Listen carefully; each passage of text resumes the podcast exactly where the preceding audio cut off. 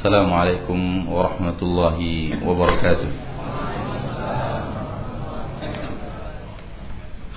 الحمد لله رب العالمين والصلاة والسلام على أشرف الأنبياء والمرسلين وعلى آله وصحبه أجمعين. أشهد أن لا إله إلا الله وحده لا شريك له وأشهد أن محمدا عبده ورسوله. صلى الله عليه وعلى آله وأصحابه ومن تبعهم بإحسان إلى يوم الدين وسلم تسليما كثيرا. أما بعد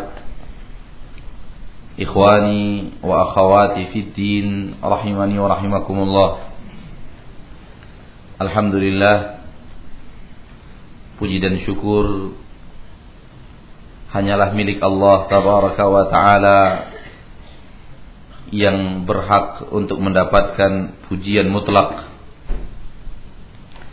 Karena sesungguhnya seluruh kenikmatan tanpa terkecuali adalah kenikmatan yang datang darinya tabaraka wa taala. Tidak ada satu nikmat pun yang ada di permukaan bumi melainkan nikmatnya. Tiada satu rahmat pun yang ada di permukaan bumi melainkan rahmatnya. Kasih sayang seorang ayah dan ibu kepada anaknya itu karena rahmat dan kasih sayang Allah. Ketika Rasulullah sallallahu alaihi wasallam menangis karena wafatnya anak beliau laki-laki bernama Ibrahim Ditanya oleh para sahabat, Nabi menjawab, Innaha rahmatun ja'alaha Allahu fi qulubi ibadih.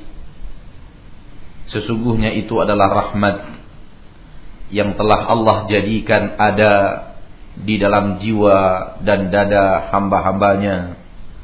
Wa innama yarhamullahu min ibadihi ruhama. Sesungguhnya Allah akan merahmati hamba-hambanya yang memiliki kasih dan sayang sesama mereka. Lihat, kita mengatakan kasih sayang ibu dan ayah kita. Tapi sesungguhnya itu adalah kasih sayang Allah yang Allah tempatkan di dalam jiwa dan dada orang tua terhadap anaknya. Oleh karena itu, Waalaikumsalam. Segala puji dan syukur hanyalah untuknya awalan wa akhiran. Adapun terima kasih dan rasa syukur kita kepada manusia adalah nisbi, singkat dan terbatas. Namun syukur dan pujian terhadap Allah adalah segala-galanya. Kita mungkin merasa bahwa orang telah berbaik hati kepada kita ketika dia membayarkan hutang kita, ketika dia menghim, me, melepaskan keluh kesah kita di permukaan bumi. Akan tetapi semua itu sebenarnya karena Allah tabaraka wa taala telah menggerakkan hati orang tersebut untuk melakukan hal yang akan menguntungkan kita. Oleh karena itu, ketahuilah bahwa tidak satu pun nikmat tidak satupun rahmat yang ada di permukaan bumi kecuali rahmatnya Tabaraka wa ta'ala. Kita bertemu lagi di dalam syarah hadis, di dalam syarah kitab Kashfus Syubuhat.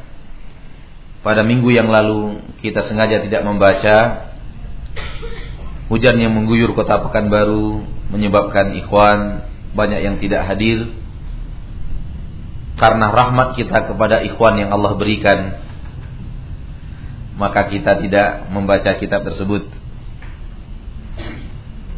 Dan kita membahas materi umum saja, mudah-mudahan bermanfaat. Sekarang kita lanjutkan bacaan sesuai dengan batas terakhir bacaan kita pada kesempatan kita yang lalu. Kita dengarkan bacaan insyaallah setelahnya syarah. Fadhil. Bismillahirrahmanirrahim.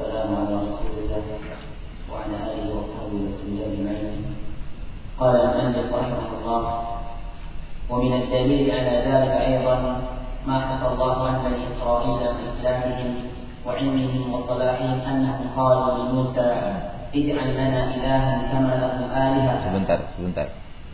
Antum membaca bukan untuk anak pesantren. Jadi jangan ngebut-ngebut. Pelan-pelan.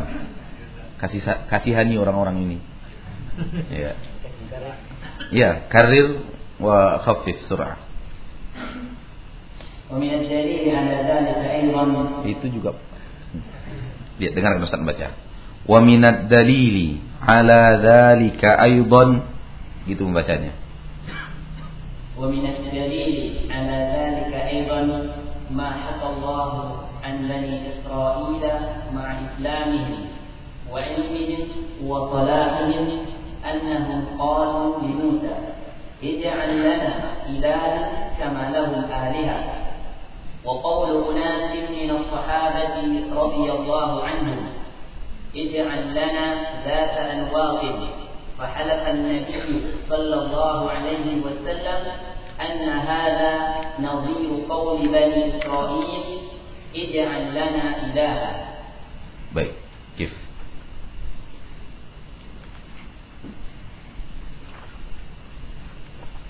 Ada perbedaan beberapa kalimat dalam makna yang sama. Coba lihat, kita bantu coba lihat.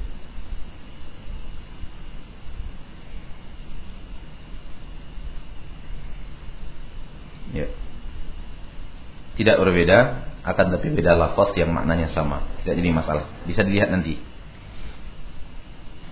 Kita telah sampai kepada tujuh jawaban terhadap syubhat dan pada kesempatan kali ini kita masuk kepada jawaban yang ke-8 dan ke-9.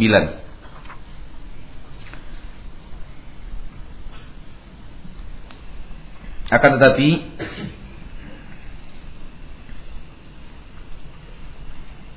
sesungguhnya bantahan terhadap masalah-masalah itu, syubhat tersebut tidak hanya terbatas pada delapan atau sembilan jawaban. Apabila apabila kita kembali kepada kitab para ulama dengan syarah yang lebih panjang kita menemukan bantahan-bantahan yang sangat banyak sekali.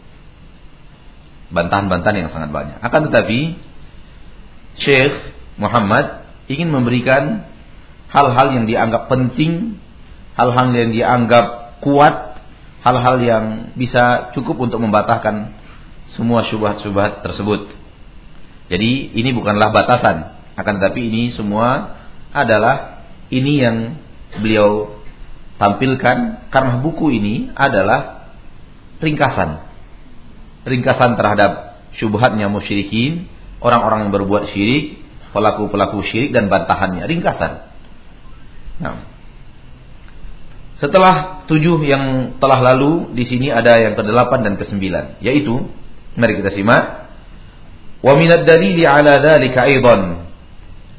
Dan daripada dalil terhadap yang demikian itu juga.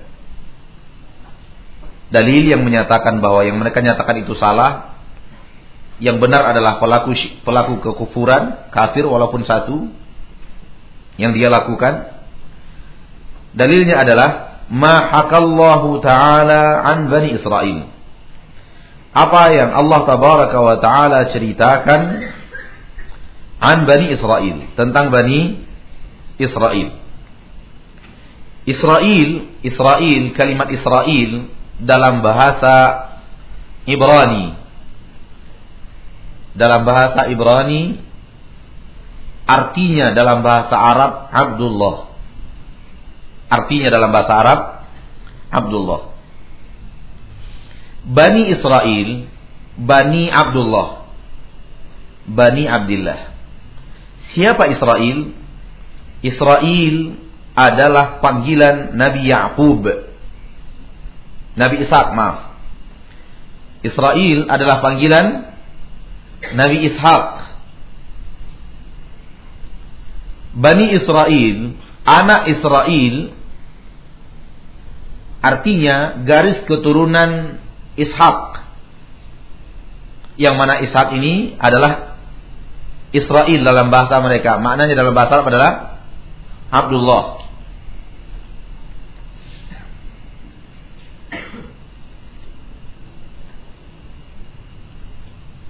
Namun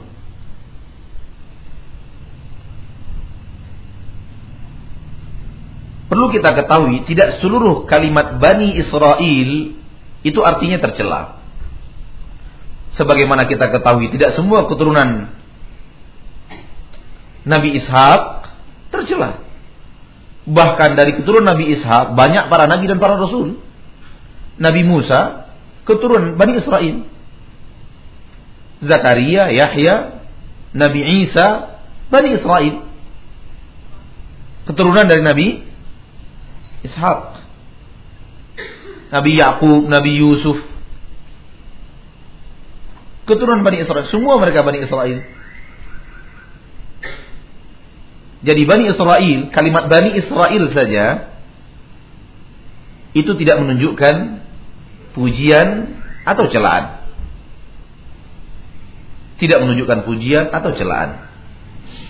Ini yang perlu kita ketahui agar kemudian tidak langsung terwujud di dalam memori kita. Bani Israel langsung ini orang jahat. Karena dari Bani Israel, para nabi dan para rasul. Setelah Nabiullah Ibrahim, kemudian anaknya Ismail, setelah itu Ishak, para nabi Allah wujudkan dari garis keturunan Ishak semuanya sampai Nabi Isa alaihissalam.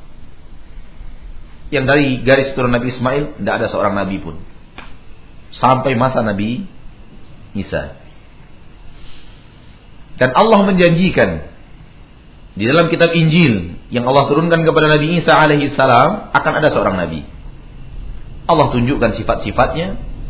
Allah tunjukkan di dalam kitab tersebut waktu kapan dia akan datang sehingga Bani Israel bisa menggambarkan ciri-ciri nabi yang akan datang di akhir zaman sebagai penutup para nabi dan para rasul seperti mereka bisa menggambarkan bagaimana anak mereka.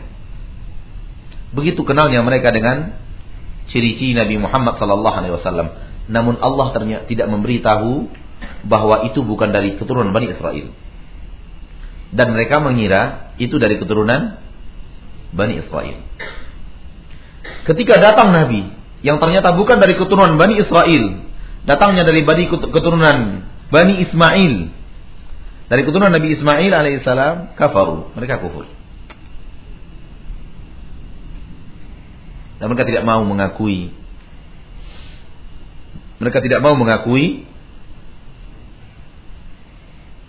Nabi Muhammad sallallahu alaihi wasallam. Bukan karena mereka tidak tahu itu nabi yang hak, itu rasul yang sahih, akan tetapi karena mereka merasa ini bukan dari golongan kita. Jadi Bani Israel tidaklah kalimat Bani Israel tidaklah pujian atau celaan. Sebagaimana umat Islam tidaklah pujian, tidaklah celaan. Karena umat Islam ada yang penduduk neraka, umat Islam ada yang penduduk surga. Yang penduduk neraka tercela, yang penduduk surga terpuji. Kalimat umat Islam, bukankah di dalam tubuh umat Islam ini ada umat Islam pelaku syirik, ada umat Islam yang kufur, ada umat Islam yang ingkar Al-Quran, ada umat Islam yang ingkar sunnah. Tapi semuanya adalah umat umat Islam. Belum pujian dan dan celaan, belum jelas. Kenapa kita katakan begitu? Karena sekarang ini kalimat Israel identik dengan kebencian umat Islam kepada mereka. Sahih? Kalimat Israel identik dengan bencinya umat Islam. Kalau sudah disebut Israel, bayangannya bom ngelawan batu. Kalau sudah disebut Israel, bayangannya meriam melawan ketapel. Ini perlu didudukkan permasalahan. Dan keturunan Bani Israel. Ada yang kafir, Sebagaimana ada yang mukmin. Nah, Dan yang yang diceritakan oleh Syekh di dalam kitab ini, ini yang beriman-berimannya. Bani Israel, sahabat-sahabat Nabi Musa, umat-umat Nabi Musa yang hidup bersama Nabi Musa dan beriman kepada Nabi Musa alaihissalam. Mahakallahu ta'ala an Bani Israel. Apa yang Allah ceritakan tentang Bani Israel. Ma'a islamihim. Bersamaan Islamnya mereka wa ilmihim dan ilmu yang ada pada mereka wa salahihim dan kesolehan mereka lihat Bani Israel Islam berilmu soleh kenapa? karena pengikut Nabi Musa yang Allah ceritakan di dalam Al-Quran pengikut Nabi Musa orang yang paling beriman kepada Nabi Musa sahabat-sahabatnya. Sebagaimana orang yang paling beriman kepada Nabi Muhammad sahabat-sahabat beliau sallallahu alaihi wasallam. Sebagaimana orang yang paling beriman kepada Nabi Isa sahabat-sahabat beliau hawariyun.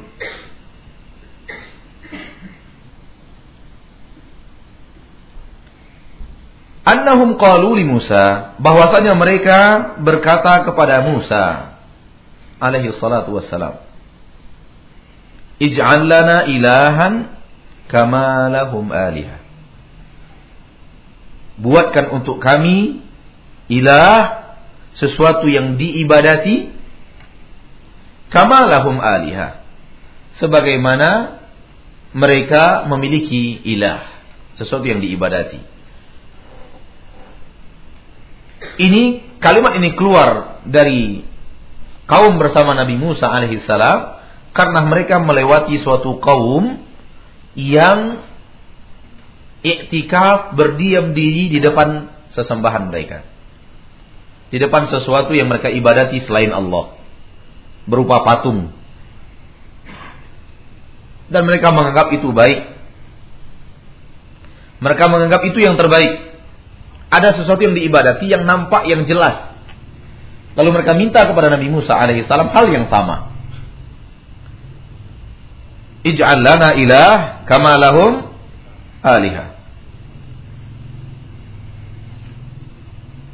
Jawaban Nabi Musa kepada kaumnya ketika mereka meminta itu, tunjukkan untuk kami satu benda di mana bisa kami ibadati, di bahasa di mana kami bisa beribadah di sana, di tempat tersebut, di depannya khusyuk, di depannya ruku, di depannya sujud, di depannya berdoa di hadapannya. Kata Nabi Musa, "Innakum qaumun tajhalun." kalian kaum yang bodoh. Bodoh kalian kalau kalian itu yang kalian minta. Bodoh kalian kalau itu yang kalian minta. Masyaallah muslimin. Ini dalil yang ke, ini bantahan yang ke berapa? Yang ke delapan. Bantahan yang ke delapan. Terhadap syubhat tadi. Bahwa kaum Nabi Musa meminta kepada Nabi Musa alaihissalam sesuatu di mana mereka bisa beriktikaf di sana bisa berdiam diri di depan sesuatu tersebut. Karena mereka melihat suatu kaum yang yakufuna ala asma'illahu. Berdiam diri berintikaf khusyuk di depan sesembahan mereka selain Allah. Itu yang mereka minta. Kalau kalian melakukan itu, kalian adalah kaum yang bodoh, kata Nabi Musa. Ini menunjukkan bahwa tidak pantas kita khusyuk tidak pantas kita apa namanya? khidmat apalagi khidmat beriringan dengan rasa takut dan rasa pengagungan itu sudah masuk ke dalam ibadah. Hati-hati. Khidmatnya seseorang di depan seseorang diiringi khidmat itu dengan rasa takut, diiringi khidmat itu dengan rasa pengagungan besar, bagian daripada ibadah. Itulah arti i'tikaf. Berdiam diri di masjid untuk ibadah. Beribadah kepada Allah dengan rasa takut dan rasa harap. Maka apabila ada seseorang melakukan itu di depan sesuatu ibadah. Alangkah banyaknya orang yang takut takut kepada suatu benda dan dia berdiam diri di sana di benda itu. Sediam-diamnya Karena punya keyakinan kalau bergerak seperti ini kena laknat. Kena kualat dan semacamnya. Dan lihat bagaimana mereka mundur berjalan karena penghormatan mereka kepada benda tersebut. Betul? Itu bagian daripada ibadah.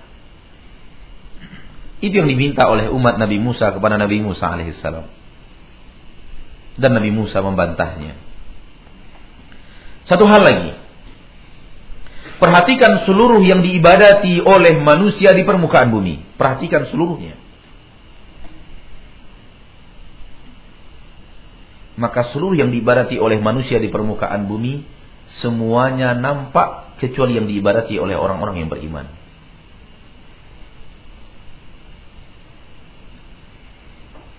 Pernahkah kita melihat keadaan ini?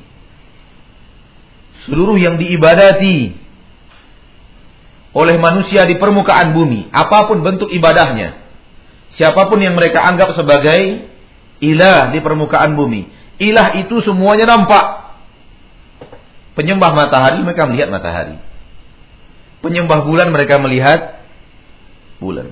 Penyembah Nabi Isa mereka melihat gambar Nabi Isa. Penyembah sapi apatah lagi. Penyembah api melihat api. Penyembah siang dan malam. Cahaya dan kegelapan. Mereka melihat cahaya dan kegelapan. Penyembah Buddha. Mereka melihat Buddha itu. Mereka melihat wujudnya.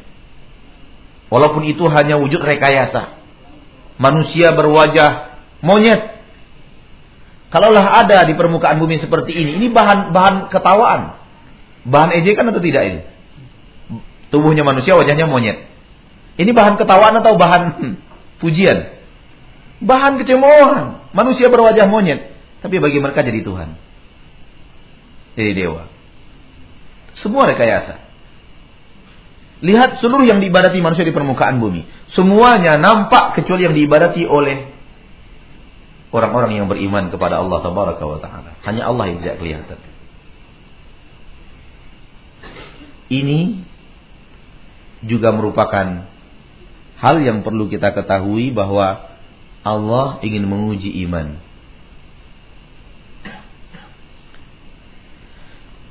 Berimannya kita dengan sesuatu yang tidak kelihatan jauh lebih berharga daripada berimannya kita dengan sesuatu yang telah nampak.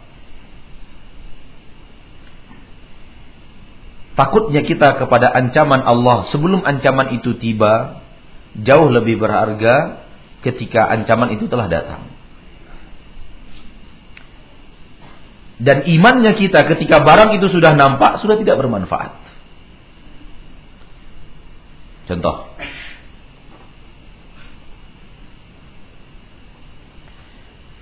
Rasulnya memperingatkan akan terbit matahari di ufuk barat. Ketika matahari itu terbit, semua tobat tidak akan lagi diterima. Semua orang yang beriman melihatnya tidak akan tidak akan lagi diterima oleh Allah taala.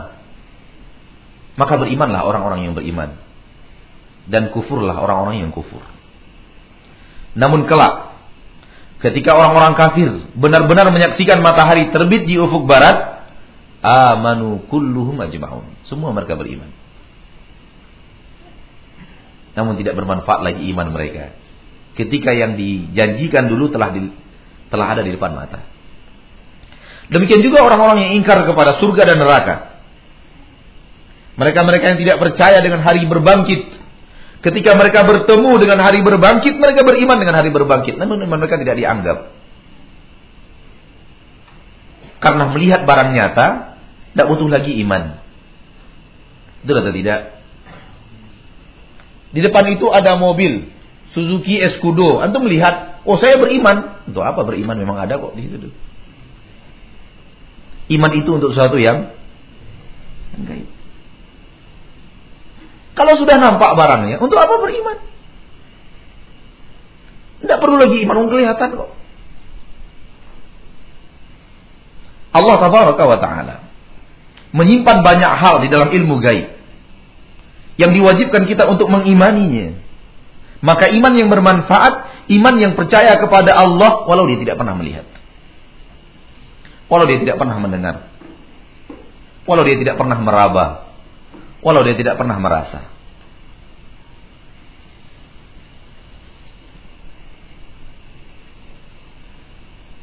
Namun di akhirat keadaan akan berbalik. Mereka-mereka yang mengibadati sesuatu yang nampak di permukaan bumi akan dinampakkan pula hal yang sama dengannya di akhirat. Dan mereka akan mengikuti seluruh sesembahan mereka tersebut. Datang matahari, penyembah matahari ikut matahari. Tuhan kami datang. Maka matahari bergerak, diikuti oleh penyembah matahari. Langkah mereka menuju neraka akan didatangkan bentuk Nabi Isa, bukan Nabi Isanya, tapi bentuknya, surahnya. Penyembah-penyembah Nabi Isa mengatakan, Tuhan kami datang.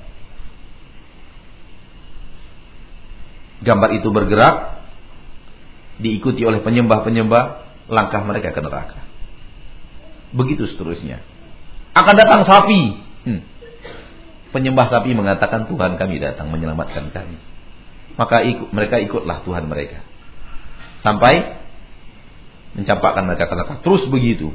Dewa Brahma, Wisnu, segala macam saya nggak tahu apa namanya.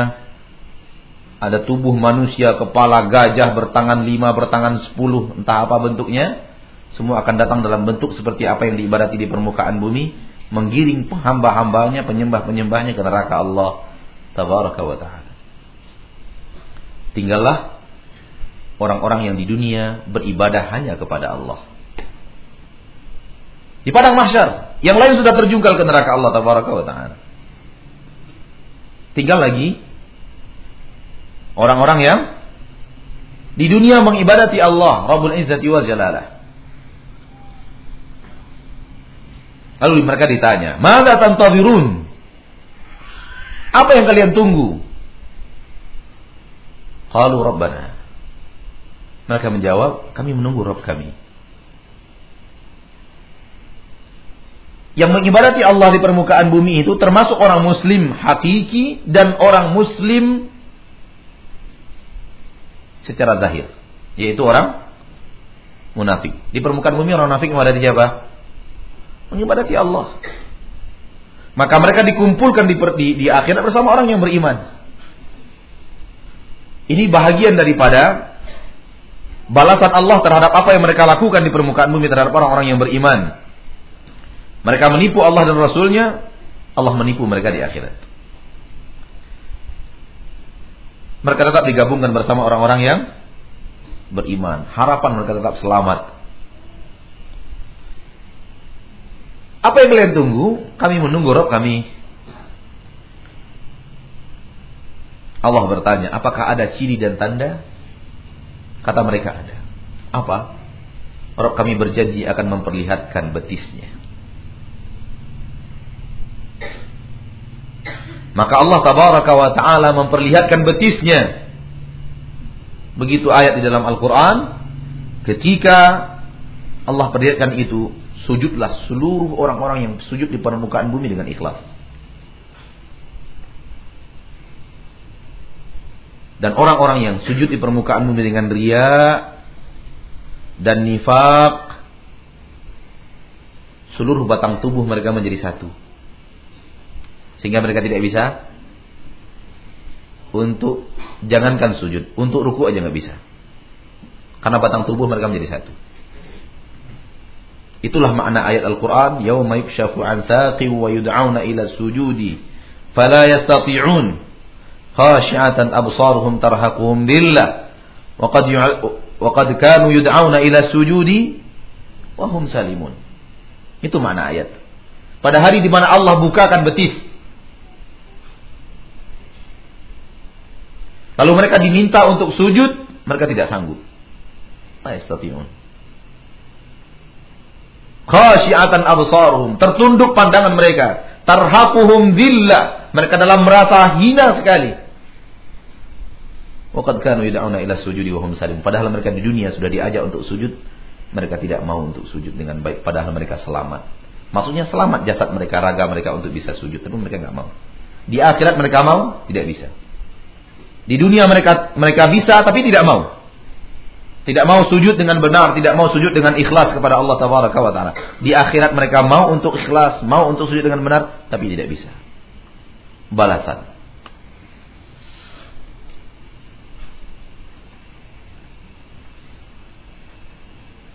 Semoga Allah Tabaraka wa taala mengizinkan dan mentakdirkan kita termasuk orang yang sujud nanti di akhirat.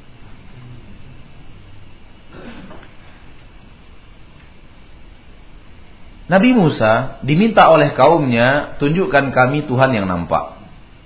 Sesembahan yang jelas. Dan bukan itu yang paling bermanfaat.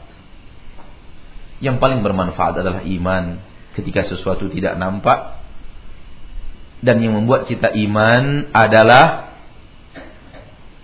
kepercayaan kita yang penuh kepada ucapan yang disampaikan kepada kita kepada berita yang disampaikan kepada kita. Oleh karena itu, sering manusia percaya ketika ada bukti. Ustadz itu hebat. Begitu saya berobat, penyakit saya itu dipindahkan ke kambing. Buktinya apa? Ketika kambing itu dibelah, ada penyakit-penyakit saya itu di dalam kambing ini. Dipindahkan ke ayam, dipindahkan ke telur, dipindahkan ke mana-mana. Telur yang harganya cuma seribu menjadi lima ribu. Jualan, dagang sebenarnya. Kita ditipu. Namun karena nampak, percaya. Padahal Allah telah melarang, jangan percaya Rasulullah telah melarang. Allah mengatakan mereka pembohong. Nabi mengatakan jangan percaya. Iman kalian rusak kalau kalian percaya kepada mereka. Namun karena buktinya ada, mereka percaya.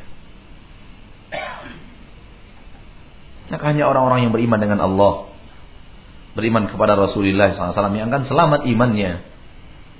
Dari sentuhan-sentuhan tangan penyihir.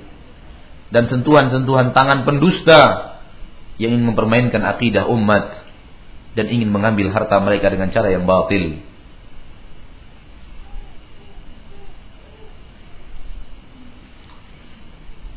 Beberapa waktu yang lalu ada suara dari alam barzakh.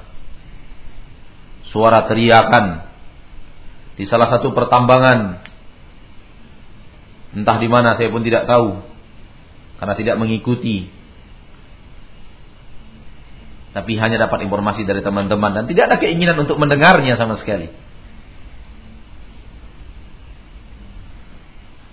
Banyak orang yang kemudian takut mulai mendengar teriakan itu takut alam barzakh. Pertanyaan kita sebelum dengar suara itu kamu ke mana? Apa kamu nggak takut azab alam barzakh sebelum mendengar suara teriakan dari alam barzakh itu? Apakah kamu lebih percaya kepada suara itu, lebih beriman kepada suara itu dibanding Allah dan Rasulnya? Allah menyatakan di dalam Al-Quran, azab akhir, azab, azab alam barzakh ada. Nabi menyatakan lebih tegas lagi di dalam hadisnya bahwa ada azab di alam barzakh. Ada ke mana selama ini? Kok ada suara dari MP3 baru Anda percaya? Selama ini Anda ke mana? Perhatikan. Kepercayaan mereka karena mendengar suara itu hanya akan berefek sebentar. Ketika rasa takut mendengar suara itu sudah hilang, hilang imannya lagi. Sama dengan orang yang bertobat karena suatu bencana. Di, di awal bencana itu datang, saya tobat, Pak, saya tobat. Itu tobat karena bencana, bukan tobat yang sesungguhnya. Tapi begitu bencana itu hilang, dia mulai sehat. Dia kemudian sudah lupa masalah-masalah lama, sudah lupa saat-saat dia menderita, sudah lupa saat-saat dia di, di, di, diuji oleh Allah Tabaraka Sudah kembali kepada kenikmatan dunia, sudah kembali kepada perhiasan dunia, lupa lagi bencana tadi, balik lagi. Maka tidak ada yang bermanfaat kecuali iman yang hak Berimanlah. Yakinlah kepada adanya murka dan ridho Allah tabaraka wa taala, kepada adanya surga dan neraka Allah, kepada adanya adab neraka dan dan nikmat surga, kepada adanya nikmat alam barzakh dan adab alam barzakh, adab kubur dan nikmat kubur, kepada adanya pahala dan dosa sebagaimana kita yakin bahwa kita punya mata, kita punya telinga, kita punya kaki, kita punya tangan, kita punya paru-paru, kita punya ruh. Walaupun tidak nampak. Ada di antara kita yang pernah bertemu dengan ruh? Ada nggak? Mungkin pernah kenalan, salam gitu, minum di mana gitu sama rohnya. Ada? Nggak ada. Percaya nggak ada roh itu? Kok bisa percaya sih nggak kelihatan, nggak nampak, aromanya nggak jelas, seperti apa dia nggak tahu. Kok bisa percaya? Allah kalau ingin menyembunyikan sesuatu, hal yang paling dekat dengan kita pun Allah sembunyikan. Apa yang paling dekat dengan kita? Kita sendiri. Yang paling dekat dengan kita, kita sendiri. Siapa kita? Roh itu, itulah kita. Karena ketika jasad kita terbujur di rumah duka, orang mengatakan kita sudah pergi, padahal kita masih ada kok. Iya atau tidak? Orang mengatakan dia sudah pergi, meninggalkan kita. Matanya masih di situ, telinganya masih di situ, rambutnya masih di situ, paru-parunya masih di situ, jantungnya masih di situ, kuku-kukunya masih di situ. Masih di situ semua. Kalau masih, ada tai di dalam perutnya masih di situ. Masih di situ. Tapi kita, orang mengatakan dia sudah pergi. Dia sudah meninggalkan kita semua. Berarti kita itu adalah roh. Allah sembunyikan dari pandangan mata. Allah Maha bisa atas segala sesuatu. Inna Allah ala kulli syai'in qadir. Kenapa orang kafir beriman dengan adanya roh padahal mereka tidak melihat roh? Karena bukti ada. Karena ada bukti. Karena mereka melihat ada roh yang meninggalkan jasad, jasad itu nggak bisa apa-apa. Itu yang mereka mereka beriman dengan dengan roh. Yakin mereka dengan adanya roh. Padahal mereka nggak lihat.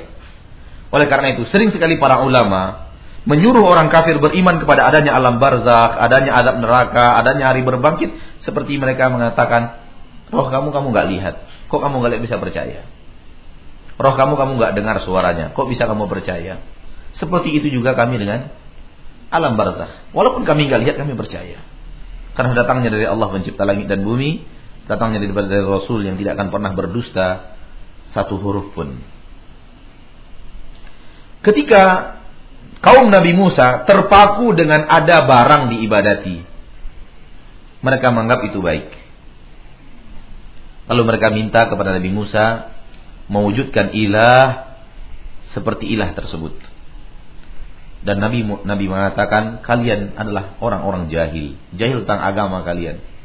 Kalau itu yang kalian minta. Itu dalil yang ke, ke, ke delapan. Kita lihat dalil yang ke-9. Wa qawlu inas wa qawlu unasi minas sahabah.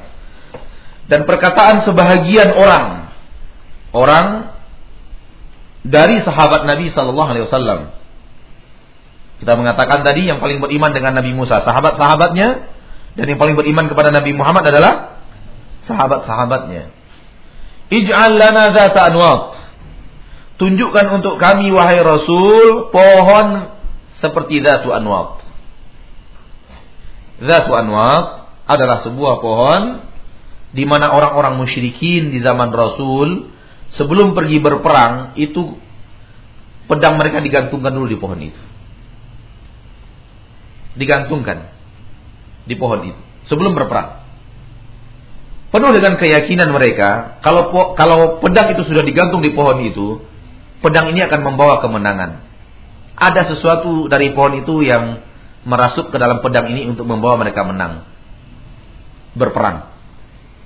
Itulah pohon Datu Anwar. Pohon penuh berkah bagi orang-orang musyrikin. Menurut keyakinan mereka. Padahal pohon adalah pohon.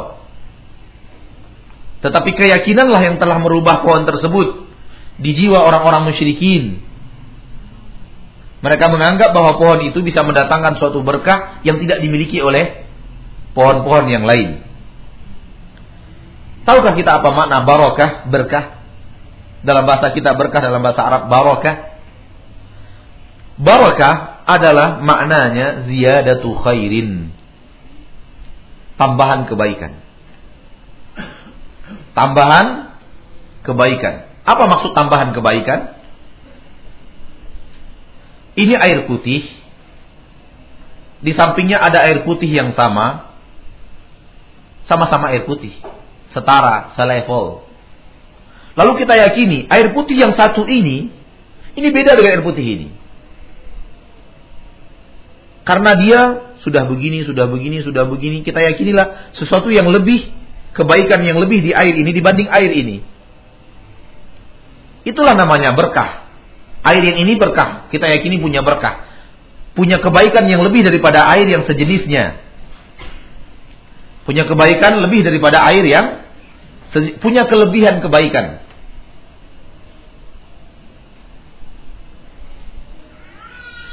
Itulah makna barakah, ziyadatu khairin. Lebih yang kebaikan yang berlebih dari yang selevel dengannya. Batu, bertemu batu, bertemu batu, sama-sama batu kan? Apa yang membuat ini lebih daripada yang lain? Tidak ada. Kecuali keyakinan manusia.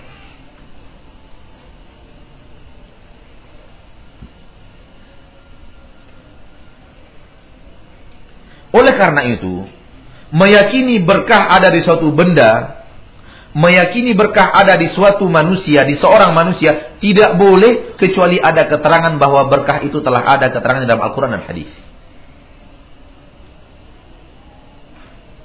Tidak boleh ada. Haram hukumnya. Kita berbicara tentang suatu tanpa dalil. Ini batu, ini batu, ini batu dari Indonesia, ini batu dari Afrika, ini batu dari Mesir, ini batu dari Australia, ini batu Hajar Aswad. Boleh nggak kita meyakini Hajar Aswad lebih daripada yang lain? Lebih berkah daripada yang boleh nggak? Boleh. Kenapa boleh? Ada dalil. Ada dalil yang menerangkan bahwa dia lebih dari yang lain.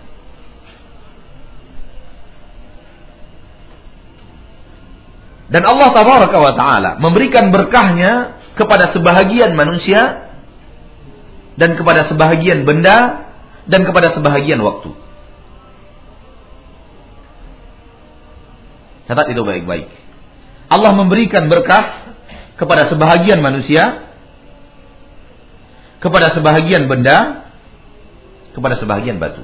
Eh, kepada sebahagian waktu. Manusia jelas, Nabi Muhammad manusia yang penuh dengan berkah. Nabi Muhammad adalah manusia yang penuh dengan dengan berkah.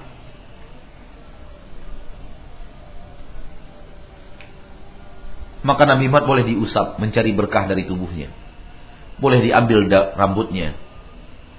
Boleh digosok-gosokkan air ludahnya. Boleh diambil keringatnya boleh dipakai bajunya. Boleh berebut air sisa wudhunya. Karena Nabi Muhammad berkah. Dan itu tidak ada pada selain Nabi Muhammad sallallahu alaihi wasallam yang seperti itu. Karena tidak ada dalil. Tidak ada dalil yang menyatakan orang saleh berkah seperti Nabi Muhammad. Tidak ada. Yang ada di dalam dalil hanya Nabi Muhammad Salawatu Rabbi wa salamu alaih. Selain daripada Nabi Muhammad tidak ada. Oleh karena itu tidak boleh meyakini adanya berkah seperti itu pada diri orang saleh. Sehingga kita berebut sisa air minumnya, berebut sisa air wudhunya, berebut salaman kepadanya, berebut kepala anak kita diusap olehnya, Kalau memang ada seperti itu di agama kita, apa bedanya kita dengan kiai itu dengan orang Nasrani dengan pendetanya, dengan Paulusnya.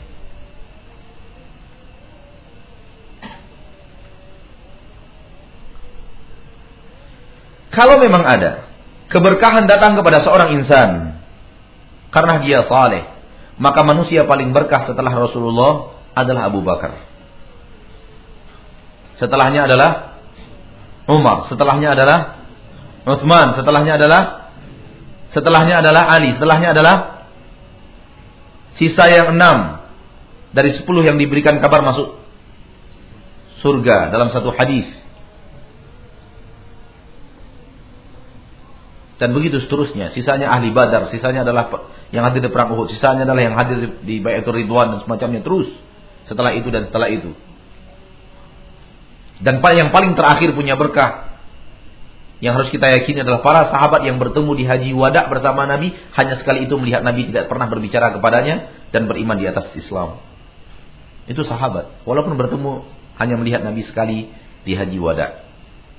Itu sahabat yang paling terakhir. Banyak di antara mereka namanya tidak diketahui. Mayoritas di antara mereka namanya tidak diketahui. Tapi mereka adalah para sahabat. Itu para sahabat yang paling rendah posisinya. Bertemu dengan Nabi di Haji Wada, melihat Nabi satu kali, setelah itu pulang ke kampung mereka beriman sampai kepada Islam sampai akhir hayat mereka, lalu wafat di atas itu. Mereka sahabat Nabi.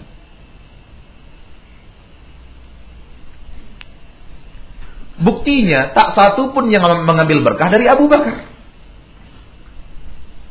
Tak satu pun yang mengambil berkah dari dari Umar, dari Utsman, dari Ali. Coba lihat sejarah hidup mereka. Tak satu pun. Padahal Abu Bakar penduduk surga dengan nas daripada Al-Quran dan hadis. Sementara kiai kita itu belum tentu masuk surga. Belum tentu, saya katakan belum tentu, bukan berarti dia pasti masuk neraka. Maksud belum tentu, belum tentu surga, belum tentu neraka. Sebagaimana kita semuanya, belum tentu surga, belum tentu neraka. Wallahu alam. Kita hanya berusaha dengan ikhlas dan kita berharap janji Allah dan Allah tidak akan mengingkari janji kalau kita ikhlas Allah arahkan kita ke dalam surganya. Tapi jaminan masuk surga tidak ada. Sementara Abu Bakar sudah punya jaminan masuk surga. Kenapa orang tidak membuat mencari berkah daripadanya? Seperti orang mencari berkah dari beberapa tokoh yang kita ketahui di Indonesia dan yang lainnya. Sampai-sampai setan bermain di hati dan jiwa sebagian orang-orang yang hulu dan berlebihan terhadap berkah wali di beberapa negeri. Naudzubillah, summa naudzubillah akidah kalau sudah menyeleweng, akal tidak berfungsi sedikit pun. Di sebagian negeri diceritakan manusia di sana yang begitu hulu berlebihan kepada kiai-kiai mereka pembawa berkah, padahal pembawa bencana di tengah umat bahwa kalau seseorang beristri malam pertama istrinya harus dengan kiainya. La ilaha illallah. Akidah kalau sudah salah otak tidak jalan sama sekali, berhenti.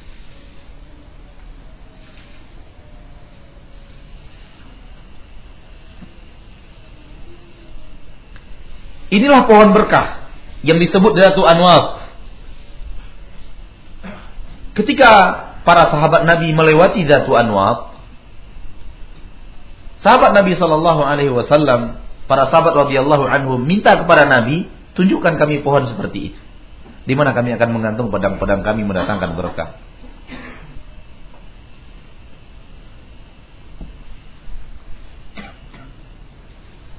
Fahala Rasulullah SAW. Maka Rasulullah SAW bersumpah dengan nama Allah. Anna hada bahwa ini permintaan kalian ini apa yang kalian minta kepada saya ini mithlu qawli Bani Israel nadhiru qawli Bani Israel seperti permisalan Bani Israel kepada Musa. Seperti permisalan perkataan Bani Israel sama persis yang kalian minta kepada saya sama dengan minta oleh umat Nabi Musa kepada Nabi Musa alaihissalam, ij'al lana ilah. Tunjukkan untuk kami ilah yang kami sembah ibadati selain Allah tabaraka wa taala. Ini Nabi mengatakan yang kalian minta tunjuk kami pohon berkah, tunjukkan kami barang berkah, itu sama dengan ini minta oleh Bani Israel. Ini dalil yang kesembilan. Bantahan yang kesembilan untuk syubhat ini. Bahwa meyakini berkah sama dengan mengibadati benda tersebut. Alangkah banyaknya kesalahan akidah umat Islam meyakini suatu benda punya berkah yang tidak pernah ada keterangan daripada Al-Quran dan Hadis. Kita tadi terlewat ada berkah Allah berikan kepada manusia. Ada berkah diberikan kepada benda. Benda seperti Ka'bah, seperti Hajar Aswad. Benda itu benda. Iya kan? Itu benda. Berkah tanah yang dijadikan untuk masjid itu berkah, lebih daripada yang lainnya.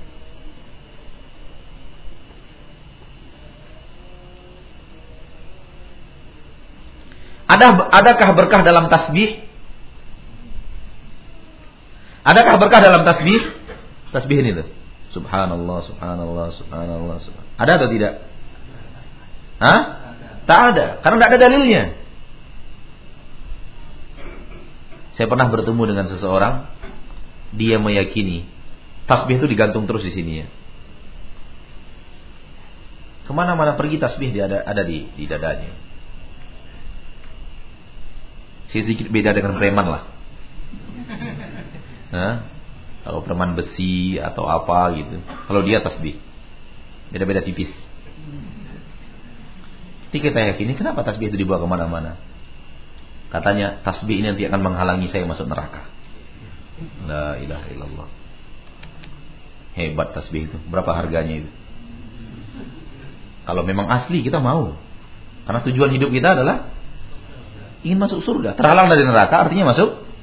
Wallahi kalau itu memang kita usahakan. Kalau perlu jual rumah, jual rumah. Kalau perlu jual mobil, jual mobil. Untuk membeli tasbih yang bisa menghalangi kita masuk neraka itu. Permainan syaitan laknatullahi alaih kepada manusia. Jadi tidak ada tidak boleh meyakini ada berkah di suatu benda sampai datang dalilnya dari Al-Quran dan Hadis. Yang ketiga, waktu. Allah memberikan berkah kepada suatu waktu lebih daripada maaf ada yang lain, ada tempat yang lain, Masjid Haram, Masjid Nabawi, Masjid Aqsa punya berkah daripada masjid-masjid yang lain. Punya sesuatu yang lebih daripada masjid-masjid yang lain. Allah muliakan. Baik, Allah berikan berkah pada waktu pada sebagian waktu lebih daripada waktu yang lain. Maka ada berkah di sepertiga malam terakhir. Ada berkah di waktu kita sedang sujud. Lebih daripada yang lain. Ada berkah antara azan dan iqamat. Ada berkah di penghujung Jumat. Ada berkah di Arafah ketika wukuf. Ini waktu-waktu yang diterangkan oleh oleh Rasulullah SAW mempunyai sesuatu nilai yang lebih daripada yang lain. Dan tidak boleh kita yakini adanya berkah itu kecuali ada keterangan daripada kitab Allah dan Nabi Muhammad SAW.